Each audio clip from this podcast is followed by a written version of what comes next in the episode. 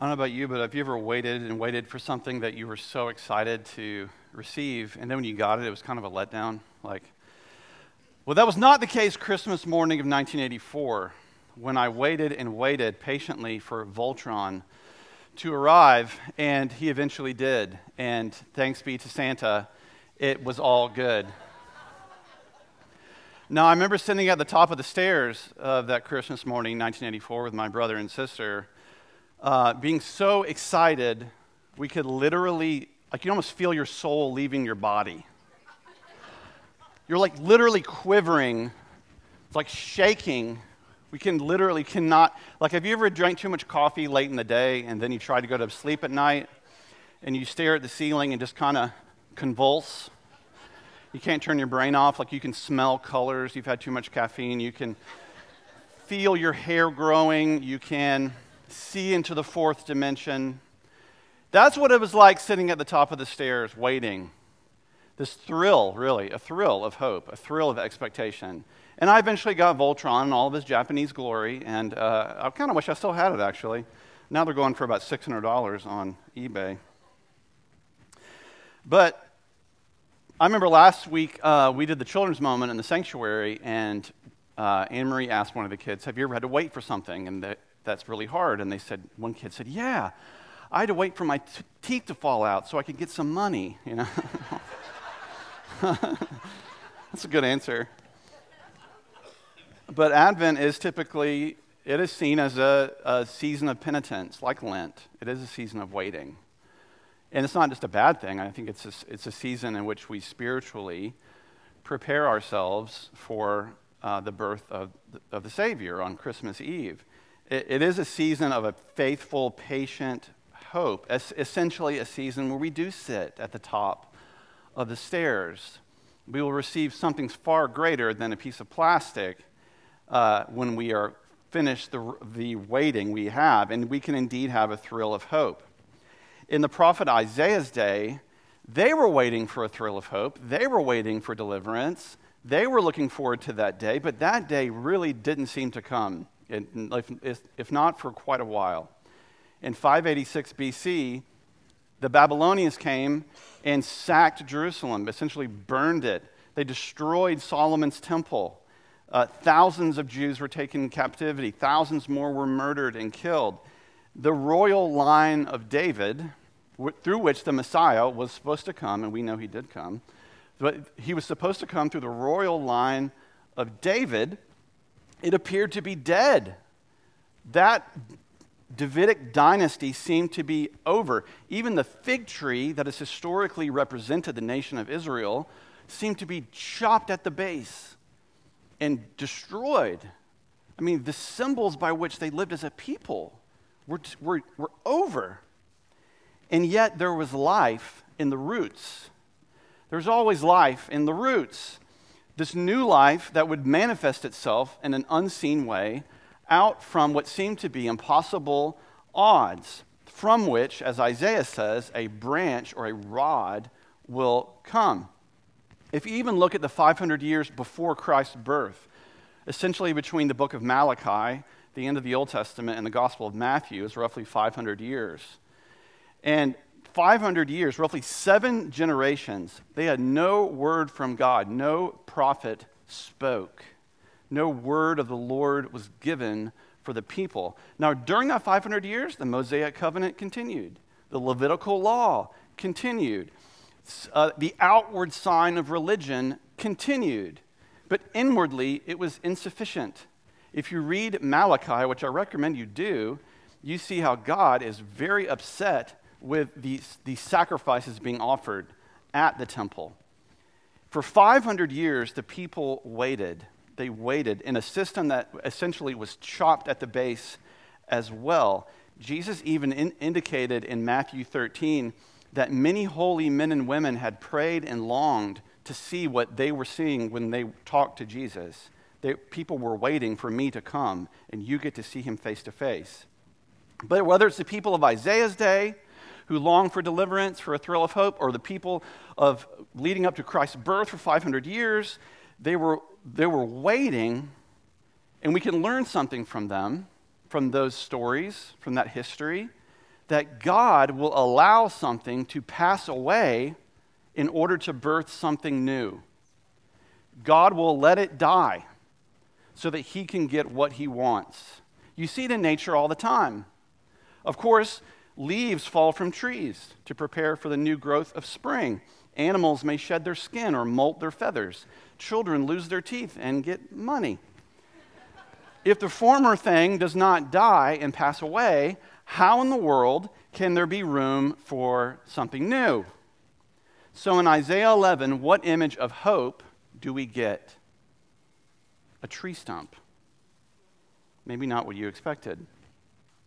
No one really likes tree stumps. I have cut down trees, so many of you as well, and you see the stump just sits there. Now, some stumps might get some branches out of it, like an oak tree. Some oaks will do that. You get a little bush growing out of the stump. And, but if you've ever attempted to remove a tree stump by hand, you know that is a fresh day of hell. I mean, it is rough, rough labor.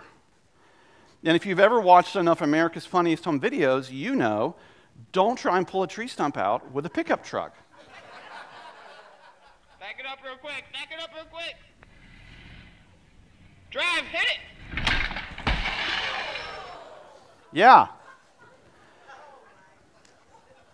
Now, this isn't in the Bible, but renting a stump grinder is cheaper than a new transmission. but tree stumps are disappointing because they remind us of what used to be there. They remind us of what was. No one looks at a tree stump and feels optimistic or hopeful. Oh, how nice, a tree stump. It's a place to sit, perhaps.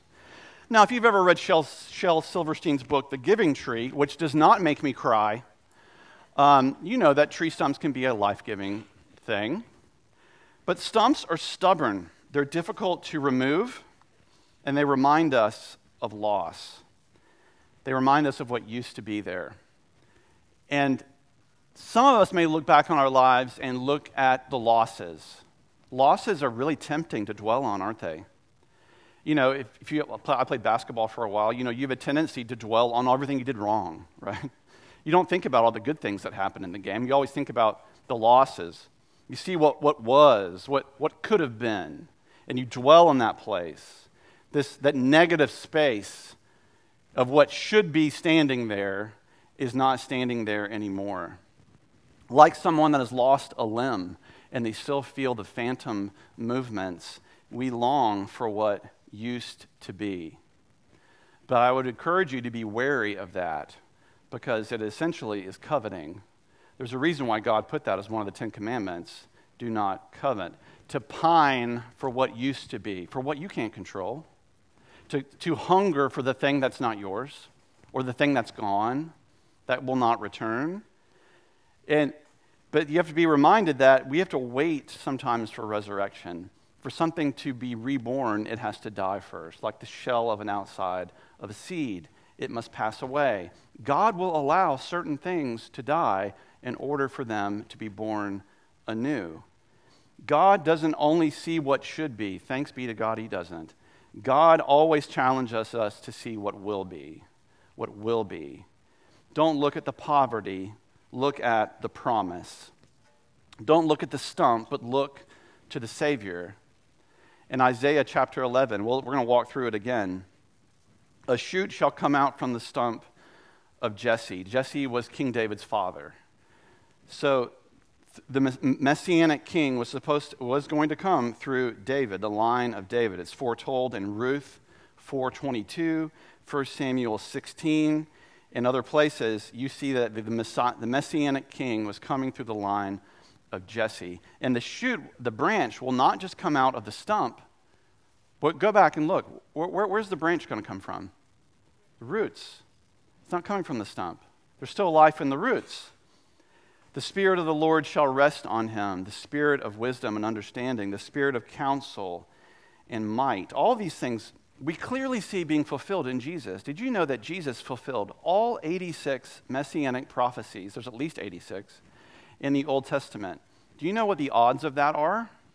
Imagine that you, you coated the entire state of Texas with silver dollars two feet thick and then I blindfolded you and pushed you out into the state of Texas, and you had to pick up one of the silver dollars that had an X on it. You would be the Messiah. Those are the odds that Jesus fulfilled in all the Old Testament messianic prophecies. And you clearly see this is who Jesus is. He is, he is full of wisdom and understanding, counsel, and of might, authority. He is always correct, he always has knowledge. Fear of the Lord is really an attitude of the heart. It's not like walking, and it's, it's about respect and awe and reverence and wonder and holiness. His delight shall be in the fear of the Lord. Clearly, all these things are typified and shown to be in the life of Jesus. Now, the next verses of Isaiah imply a future reality. And some things you see that came true in the first advent, Jesus' birth, will come true in the second advent of Jesus' return. So there's certain things Isaiah prophesies that have not really come to be yet. He shall not judge by what his eyes see or decide by what his ears hear, but with righteousness he shall judge the poor and decide with equity for the oppressed of the earth. He shall strike the earth with the rod of his mouth, and with the breath of his lips he shall kill the wicked. Righteousness shall be the belt around his waist, and faithfulness the belt around his loins.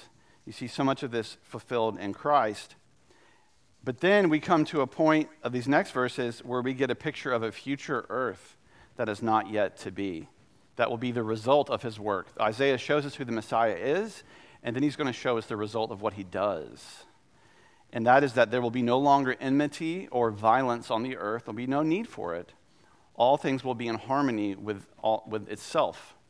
And the knowledge of the Lord will cover all, every aspect of the face of the earth. All will have wisdom and knowledge of, knowledge of who the Lord is. There will be no clouded thinking about who God is. The wolf will live with the lamb, the leopard shall lie down with the kid. Again, there's no need for violence and eating and killing any longer. The calf and the lion will feed together, a little child will lead them. The cow and the bear shall graze, the young shall lie down together, and the lion will eat straw like the ox. So the lion will be a vegetarian, I guess. Uh, they will not need to eat meat any longer. The, the nursing child shall play over the hole of the, the snake, the viper, and the weaned child shall put his hand on the adder's den, the viper's den. They will not hurt or destroy in all my holy mountain, the, for the earth will be full of the knowledge of the Lord as the waters cover the sea. Last time I checked, the waters cover the sea in a very expansive way. And he's pointing to a day that the result of the work of this Messiah that is to come will cause all to know who the Lord is. And this is for our benefit, it is for our good. Now, as Gentiles, all of us here in this room, we were grafted into this, wild, this branch. Uh, we, were, uh, we were not, well, as in Romans 11, Paul writes about this, about, um, yes, you have been brought into this new family. He says, he's writing to the Gentiles in Rome, but some of these branches from Abraham's tree, some of the people of Israel, have been broken off. And you, Gentiles, who were branches from a wild olive tree, have been grafted in so now you also receive the blessing God has promised Abraham and his children. Friends, that's good news. Sharing in the rich nourishment from the root of God's special olive tree. But you must not brag about being grafted in to replace the branches that were broken off. You are just a branch, not the root. That's, that might be something to write on your bathroom mirror. You're just a branch. You're not the root. You're not the Messiah. Don't try to be. It's okay. And we'll, we'll, we'll, we'll stop there. But this is just a great reminder of the grace of God that his plan of salvation through this coming king was not only reserved for the nation of Israel, but it was intended for all people to receive and know the goodness and eternal life in Christ. So, what better place to come than is to the Lord's table this morning?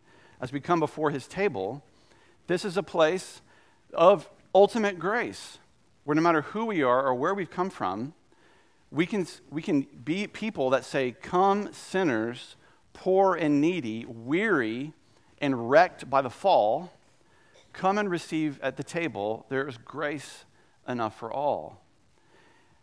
That you and I have been grafted into this branch. We've been grafted into this story, not of our own merit, not of our own ability, not of our own religious actions, but purely by faith, we come before this table this morning, receiving with open hands this grace of God that He pours out for all people.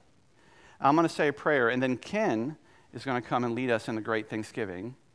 And as I pray, I invite you, as the Spirit leads, pour out your heart to God. Draw, draw near to Him with all that you have. And see that this meal you're about to receive is totally a gift, the ultimate gift for you and for all. Let's pray. God, it's in your mercy and your grace that we are invited to this table. We thank you, O oh God, that it is by your redemptive hand that you desire all men and women, boys and girls, to come into a relationship with you. Search our hearts and know us, and see if there's any unrighteous way within us, and lead us to the way everlasting. We come